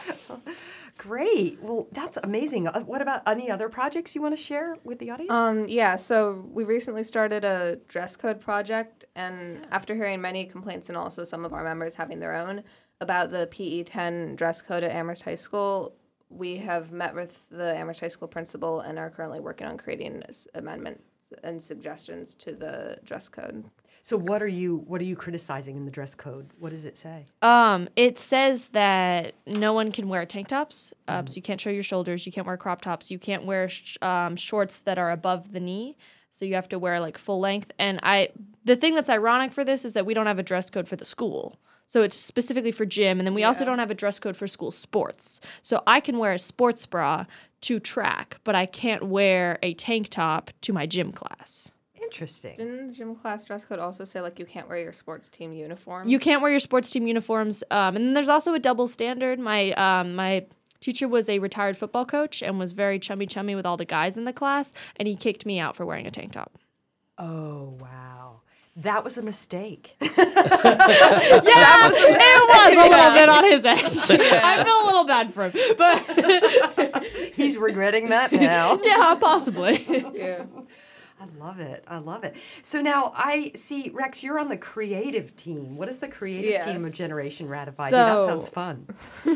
it is. yeah, yeah, yeah. So the creative team makes a lot of our graphics that you see posted on social media, and we've also designed the banners for all three of our banner drops. Great. And then we also made our ge- genera- We also have Generation Ratify Amherst shirts, and creative team has designed those. Well, I see a Generation Ratify T-shirt Yeah, you're they wearing. do also the crucial thing of icebreakers for meetings, which is coming out with the most bizarre things you We're could also ask. running out of ideas for those. which is like, um, if you were a bicycle, what kind of bicycle would you be? Ah, that's excellent. Really get to know each other. I just want to I want to describe the T-shirt that, that did you design that T-shirt, Rex? Uh, I did not.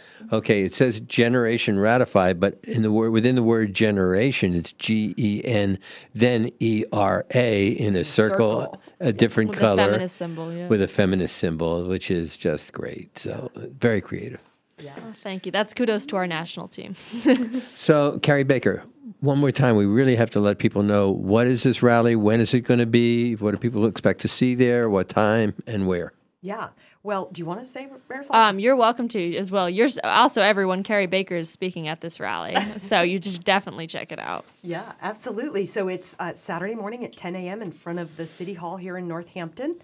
And I've been to rallies organized by Alice and Marisol before, and they're amazing. It brings out a lot of people, a lot of young people, a lot of older people, and uh, they always bring in amazing people to speak. Lindsay Sabadosa will be speaking, and and lots of others. I think the Raging Grannies are going to make. They an hopefully are going to make an appearance. Yeah. Raging Grannies answer our emails. I can help. I Do can it help. for I, can, I, I have lots of raging granny emails. I can. I Do can it for Anana. Anana. There you go. Yeah. Um, And I found a pair of high heel boots at Goodwill that I will be sporting, and so you should definitely come. Absolutely. Absolutely. And who else did you say? Uh, Representative. Yeah, Representative McGovern? Lindsay Sabadosa will be speaking, as well as Planned Parenthood, as well as Youth Climate Action Now, um, and all these different community organizing groups. Great, amazing. So I always end my radio show with the question of what's your feminist future? What do you hope the future will be like as a result of all your amazing activism? My feminist future um, includes intersectionality. It includes destigmatizing abortion, and it includes um, watching like ten-year-old little girls get up on platforms and say what matters to them. Oh, oh, that's amazing. Absolutely. Rex, what about you? Um, yeah, I mean, Marisol, you said it pretty well. um, intersectionality is definitely very um, important to me, and yeah. Absolutely. Yeah. That, that all people, no matter what their gender identity or sexuality, can be accepted, can be who they are without um, discrimination, without bias. Um, we got a long way to go. Professor Carrie you. Baker, I, I just have to ask this question because I am dazzled by Alice Jenkins and by uh, you two. Uh, the difference between Smith College level uh, women that you come in contact with all the time as a professor at Smith and these high schoolers with this amazing sense of commitment to uh, valued principles and activism. Uh, do you see much difference between the two? No, not at all. Actually, you know, um, Smith has hi- Northampton High School students, and they've taken my gender law and policy class and my intro to women and gender studies class, and they they can totally hang with the college students. And they have a lot of really valuable things to contribute. You know, their perspectives are slightly different than the current college students. And so I think it's really important that they're at the table and that they can share their ideas as well. Yeah, Astrid Chen, who's the head for Re- Smith Students for Reproductive Justice, I work with her really extensively, and it's really great to be able to collaborate like that. Yeah, she's my advisee. This this on Saturday, the Abortion Rights Fund of Western Massachusetts had their annual Roe event, and they had a youth panel. And Marisol was on the panel, and Astrid, and and two other college students from uh, from around, like one from Advocates for Youth, yeah, Advocates for Youth, yeah. and they were amazing. It was just it was really thrilling to hear that new generation that's been radicalized by, you know, the Trump presidency and Kavanaugh's r- ridiculous, you know, appointment and and all the things that have happened that have. Uh, you know, I stand up in front of my gender law and policy class and have to tell my students that they have less rights than I had when I was their age in the Mm. 1980s. And it's really, really demoralizing Yeah. and angering. But they're rising to the challenge. There's They're- hope. yeah. Oh, absolutely. I mean, the, my students are what keep me hopeful for the future. I mean, it's it's a long fight. The, the fact that we're getting so much pushback means we're making progress. We just have to keep on pushing. Well, thank you, Professor, for all of your knowledge and for letting us on your show. Absolutely. Wonderful to have you both. And the, uh, the both are, one more time, tell us who we've been talking with. Absolutely. Marisol Pierce Bonifaz, who's a rising junior at, at uh, Amherst High School, and Rex Henneke, who's a rising sophomore. They both got involved in activists in, when they were in middle school, and uh, they give me hope for the future. And the rally is Saturday at 10 a.m. in front of Northampton City Hall. Thank you so much, everybody, for being in the studio with us. We're going to come back and we're going to be talking about reading and uh, evidence based reading pedagogies. We're going to be back right after these messages. You're listening to Talk the Talk with Bill Newman and Buzz Eisenberg. For WHMP News, I'm Jess Tyler. Holyoke Mayor Josh Garcia is investing $2 million of ARPA money to the restoration of the Victory Theater. Mayor Garcia says the theater adds value to Western Mass. This is not just a neighborhood theater. Um, This is not just a, a stage. It's much bigger than that, and it's going to offer a good impact. The Holyoke Police Department also received $336,000 to expand the ShotSpotter system. There has been a level of effectiveness that we weren't getting or experiencing before ShotSpotter. Holyoke was awarded nearly $38 million in ARPA money during the pandemic, and applicants submitted nearly $63 million in proposals. The city awarded 27 businesses money with a focus on infrastructure and public health and safety. Smith College is among the institutions to win grant funding from NASA to address the gender gap in male dominated fields such as science, technology, engineering, and math, also known as STEM. NASA will fund programs at the colleges that combine academic classes, research, mentoring, and other supports to encourage more women to study and work in STEM disciplines. Seven schools will split over $5 million in grant money. A listening session will be held in Amherst tonight to discuss affordable housing. The in-person meeting will take place at the Bangs Community Center at 6:30 p.m. and is being organized by the Amherst Affordable Housing Trust, Human Rights Commission, Board of Health, and Community Safety and Social Justice Committee. Participants are encouraged to talk about what they feel should be municipal priorities. Organizers plan to use the information as part of a 5-year strategic plan. Sun cloud mix today with afternoon scattered showers. Chance for a thunderstorm, a high of 72 to 76. Chance for an evening shower overnight tonight, low of 52 to 58. Partly to mostly sunny on Wednesday, a high of 74 to 78. I'm 22 News Storm Team meteorologist Brian Lapis, 1015 WHMP. Hi, Thom Hartmann here. Be sure to join me noon to 3 Eastern Time, Monday through Friday, right here on the Thom Hartmann program. Occupying the media three hours a day, five days a week for We the People. On 1015, 1400, and 1240. Join me noon to 3 Eastern Time, Monday through Friday, right here on the Thom Hartmann program. WHMP.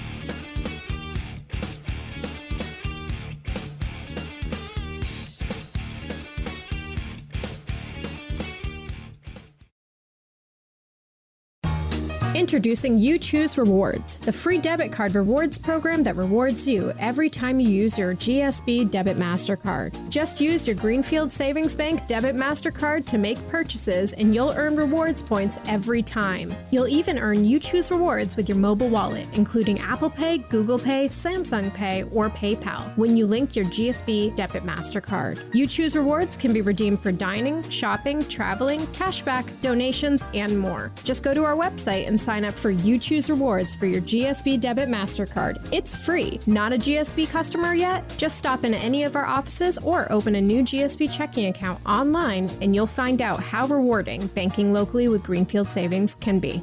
Get a 1,000 You Choose points bonus good for a $10 reward when you sign up during June at Greenfield Savings Bank. Member FDIC, member DIF. GreenfieldSavings.com. See bank for details.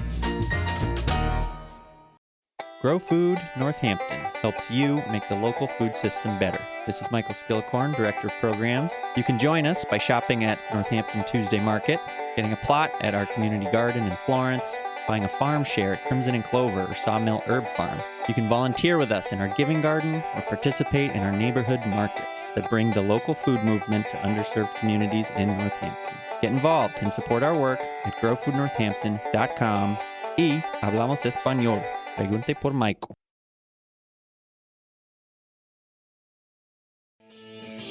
You're listening to Talk the Talk with Bill Newman and Buzz Eisenberg. WHMP. And welcome back to the show. Reading has become a hotly debated topic uh, nationally. And there was recently a report that was reported uh, by Naomi Martin uh, of the Boston Globe staff uh, on June 13th, at which uh, time she uh, identified a report and, and reported on a report that says that Massachusetts is ranked 35th for teaching in the country for teaching new educators how to instruct students on phonics and vocabulary and other core components of uh, reading. We have invited to the show Kimberly Saldet Poulin. Kim has multiple certifications for K through 12 education from the Massachusetts Department of Elementary and Secondary Education. That's DESE. And she is charged with showing these discrete and concrete uh, improvements in reading levels of, of SPED students. She's been teaching in 20, for 25 years. She's at the Shutesbury Elementary School. She's a specialist in teaching reading and reading pedagogies. And thank you so much for joining us in studio, Kim. Thank you for having me, Buzz. It's absolutely a pleasure. You have been following this. I think that you read the same report that I read. I see it. I certainly did, yes. Yeah. So could you just tell us your impressions of what you, the report reports and what your experience is relative to what's being reported in that article. Well, I think that uh, we're in a perfect storm. We're recovering from COVID and learning loss, and I think that people are reevaluating how we do things all over. And uh, school isn't an exception to that. And um, there has always been a debate on how to approach reading. Um, although the science of reading has been around for centuries. Since Um, reading was invented. Yes, yes. And um, so we're going, we see schools going back to that. Uh, for a while, whole language, teacher college, um, uh, Lucy Calkins' uh, reading workshop was very big in schools. Now well, we're, going to have to let's unpack all of that. Okay.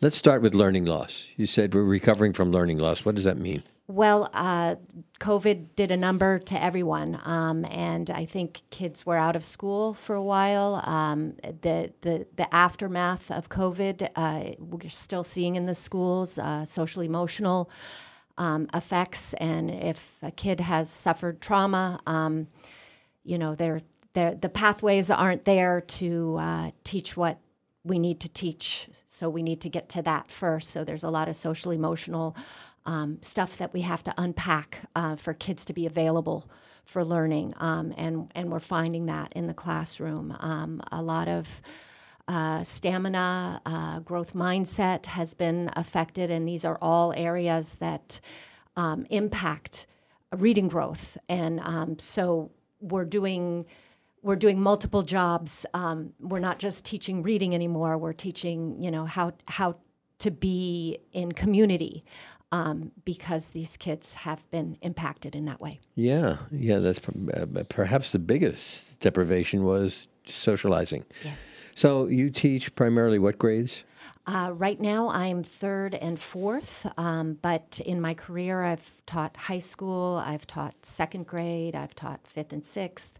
Um, so I've I've taught them all except middle school. And I believe your, your your husband is a college professor teaching English at that level as well, right? yes, yes. So tell us, in terms of your pedagogy, in terms of the way that you think learning can happen best for kids at the elementary school level, could you describe your pedagogy and the reasons why you adopt that, those techniques? Well, because I, I am a special educator, um, I believe in systematic, explicit instruction, always have. What does that mean? Um, that means that you have to teach a child how to do something uh, in very, you know, concrete, uh, prescribed, targeted ways, and um, that has been my philosophy of teaching. Uh, a child needs to know how before they can really blossom into you know a, a interested reader um, so i think for a long time schools gr- gravitated towards um, this reading workshop where um, it the philosophy was that if we present books to children, if we tell them about, um, you know, what good readers do, uh, without showing them how they do it, that that it will come through osmosis, and that's very contrary to the way that I've always taught uh, children. Could you explain that a little bit? How do you teach kids to read? Well, there's a, a there's a rope uh, that uh, it's called Scarsborough rope, and um, you need to teach both the word recognition and language comprehension. And word recognition is the phonological awareness. That's the s- Sounding out the words. Sa- phonological awareness is actually before sounding out the words. Uh, uh, phonemes are uh, sound pieces of words. So, um, uh, an exercise to strengthen uh, phonological awareness would be uh, say the word cat, change the t to p. What's the word now? So Mm. that is is becoming aware of the sounds within words, all oral, and then comes decoding. Um, that is the the the print. Um, what does the C in cat say? It k. And what's the next sound? Ah. And then what's the final sound? T. And that's called decoding? Decoding. Yes. Yes. And what age is I- Alphabetic I, know e- everybody learns at a different rate, but at, at what age would you say customarily a child can hear those sounds and identify them with certain letters within You- words. Uh, well, the sound awareness you can start in pre-K. You can start before pre-K. Um, print pre-K too, um, but you know we see the explosion in second grade. We see where where things come together. Um, there's also sight recognition um, that is part of the rope, and then you get into the more complex, the background knowledge, the vocabulary, language structure, verbal reasoning, and literacy knowledge, which all weaves together to make a reader, but you can't get to those other things before the basic three come into play. Um, but you need all of them in order to, to make good readers. And how important we hear it is, but I'd appreciate your perspective, the teacher's perspective. How important is it that adults read to children? How important for the it's important for the adults. How about the kids? Oh, I think it's it's invaluable. Um, I I think that the more exposure that kids have at early ages, the better. I do think that, you know, we have an over reliance on screens. Um, I, you know, I, I remember taking my son, he's 20 now. It was before screens became, I mean, screens were around, but we didn't have a phone. I would take him in the grocery store and we would point to, you know, fruits and vegetables and just having that. I mean, it's not even reading, but just language development. Um, you know, what is that? What do you see here? You know, that just that kind of questioning that's so important even before the reading comes. Um, but now, you know, it's, uh, it's tempting to, to get sucked in. Could you stay there for one second? Are screens detrimental to kids in terms of their ability to read and in terms of their progress in being able to read? I, I think that there's a place for technology, um, but it needs to be um, consciously used. And I think that we've become, you know, it's just our our our go-to. Um, and I think the way that it's that technology is being used with young people today um, could be detrimental. Yeah, I know that there. Um, we vacation in a place, uh, Westport, Massachusetts, and I think that that school district has opened up a, a class action suit for the mental health of, of their students to hold some of the social media um, accountable. So yes, I do. I do feel like the um, uns, uns, unregulated, for lack of a better word, uh, use of, of screens uh, is is is not good. I will. We don't often uh, promote uh, during an actual live uh, broadcast promote future shows, but we're going to have next Friday. We're going to have Kim John Payne, who is an international expert on the detriment uh, that screens can cause to students. Right now, we're talking to reading specialist Kimberly Saldet Poulin. We're going to take a break, and when we come back, I want to ask Kimberly about this debate about whether phonics learning uh, learning to read by phonics is a good thing or not. We're going to be right back after these messages. This is Talk the Talk with Bill Newman and Buzz Eisenberg.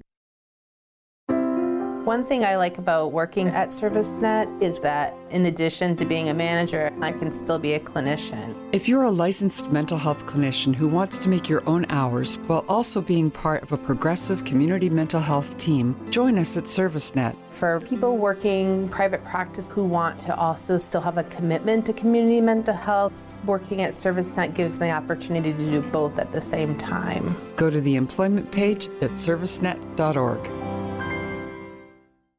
What's cooking at River Valley Co op? Here's avid eater, grocery shopper, and co op member Bill Newman. Local farms are welcoming spring to the co op. Asparagus popping up and ready to eat in bunches. In the co op meat department, local chicken from Reed Farm, house made brats and sausage, everything to kick off grilling season. In the co op cheese department, welcome the maple season with maple washed Willoughby, a delicious local cheese washed with Vermont maple liqueur.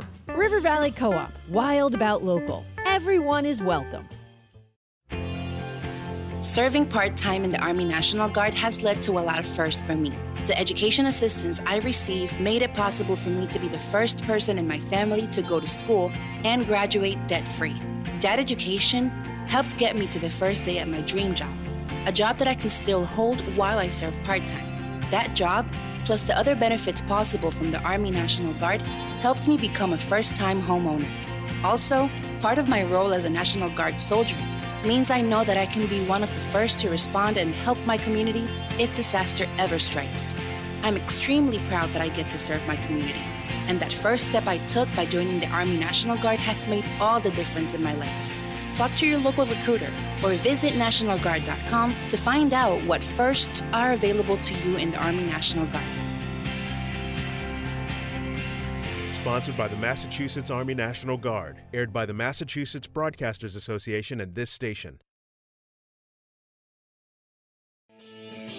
You're listening to Talk the Talk with Bill Newman and Buzz Eisenberg, WHMP. And we are back with Kimberly Saldet Poulin. We're talking about it's so fascinating and it's so important how children should be taught to read, and that children should be taught to read. And we began our conversation talking about a report that was reported in the Boston Globe that found that three quarters of Massachusetts programs that teach reading teach practices that are contrary to what Kim calls the science of reading. Programs, excuse me, programs that teach would be and aspiring teachers how to read. Right. How to teach. How to teach reading. Right. And the, the, the science of reading uh, is based on a body of research that finds that uh, there's a systematic instruction on various literacy skills that Kim's been talking about, including phonics, um, and to become skilled readers. The science of of reading is the better way to teach. Kim, as a, as a SPED teacher, and now you said you're most recently working with third and fourth graders, and you are talking about teaching how to read. Um, so, what else do you think our listeners should know about reading and the way that it's, in, it's taught uh, in 2023 in our schools? Well, phonics is one piece of it. I mean, there's so much to that goes into reading. And um, describe phonics. You described the right, sounds the, the, earlier. Yes, and so it's it's putting those things together, the sounds and the print and um, all of that. Uh, so that is one piece. I think what we've gotten away from um, in the last ten years is is that the explicit teaching of how you know so so to go from short vowels to vowel consonant e words to vowel team words. So a systematic very purposeful um, kind of uh, deep dig into um, you know uh, re- repetitive decodable texts that kids can take. And it's a specific um, you know, it's a specific pattern that repeats itself in the text. So they're getting that over and over again. For a long time, schools were um, doing this Lucy Calkins reading workshop where there were leveled readers that uh, that um, there was. I don't know what leveled readers means. Leveled leveled readers, uh, A through Z, and um, what what uh, this program would do, uh, Fountas and Pinnell, they would say, you know, A through C is a kindergarten, C through, I, I don't know what it is off the top of my head, but they weren't. So you uh, have to graduate from one level before going to the next level of reading. Right, right. And so what would happen in the classroom is that um, a, a student was given a, uh, a running record, found out what level, given that book, and um, given a mini lesson on uh, a specific uh, task, you know, finding the main idea. And they would go off and do that and then write about it. Now we have come to um, respect the science of reading, something that I've been doing for my 25 years because of the nature of my work, that, um, that it needs to be more systematic. It needs to, it, we need to go back to the basics. So you, Kim Saldet, um, Poulin, you have been teaching for 25 years. Do you, uh, let's take the pandemic out because that skews the equation a bit. Uh, over your 25 years pre-pandemic, how do you compare reading skills of the students that you work with pre-pandemic to when you started out 25 years ago?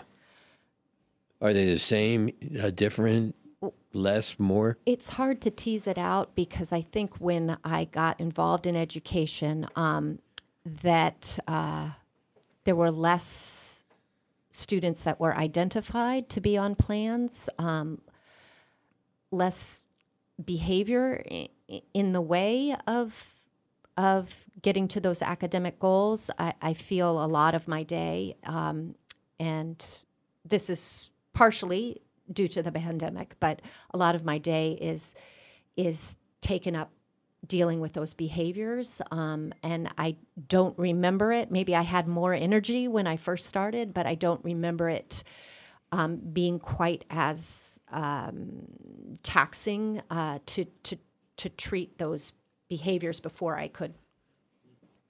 Could we go back to this report for a minute, which ranks Massachusetts 35th out of 50 states in terms of its ability and its programs to teach teachers how to teach reading. That's that's what we're talking about, right? Well, well I think that y- you need to look at the study with. Um, uh, w- with perspective, I think that the uh, you know they looked at um, uh, I do believe uh, syllabus and uh, but yes, there is a lot in there that is alarming. I yes. just want to embellish that a little bit. There, there were I think there were about twenty five colleges and their education programs that were assessed in this report, and it singled out three colleges and it, it gave a letter grade to the college uh, program for teaching educators um, how to how to teach reading.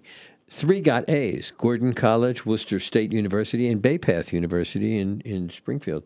The rest of the programs earned D's and F's for not dealing with the science of learning. Let me read you one sentence, if I might, from the Boston Globe article. Several literacy education professors at UMass Amherst said they felt the report was unhelpful. They expressed concerns that the state education department and the council are pushing teachers towards rote memorization, boring phonics heavy lessons, and teacher scripts that don't resonate with diverse students. What do you say to that? I, I think that the science of reading is so much more than phonics, as I said before, um, and it's it's rich. Uh, there, uh, when a, a child can read a decodable text, their their face lights up. Um, so it is. Um, it is exciting. It can be exciting. I, I know teachers who were part of the Lucy Calkins movement that are now so uh, so supportive of this science of reading, so embracing it. Um, that uh, yeah, it's it's it's so much more than just rote memorization. It's I, I wish we had more time, Kim. This, this is such an important topic for us and our future. But um, in a minute that we have left, are you hopeful? I am hopeful because I know the people that I've worked with. Um, they they learn on their own. They go to they pay m- money for in uh, professional development. They read books. They listen to podcasts. So I am confident uh, in in my colleagues. Uh, they know what they're doing. Um, I, I just yes, You are hopeful. I am hopeful. Well, that's really good. I know that uh, you know I had a in literature in middle school. I had a heavy reliance on classic comics, and I'm not quite sure how we all learn to read. Um, but uh, Bill, did, were you read to a lot as a child? I was. I remember sitting with my grandmother trying to uh, figure out the words for Bufferin ads in Look and Life magazine. And that's the thing is is we're all a team. You know, parents, teachers, administrators, policymakers. We all need to be looking at science and looking at what works and working together. And Bufferin doesn't hurt your stomach the way aspirin does. We've been speaking with Kimberly Saldet Poulin, uh, who has been, uh, there's no more honorable profession, preparing our children for a future of reading and literacy. Thank you so much for what you do. Thank you so much for being here today, Kim. Thank you, Buzz. Thank you, Bill. And thank you, listeners, for being with us. Remember, we don't just talk the talk, we try to walk the walk.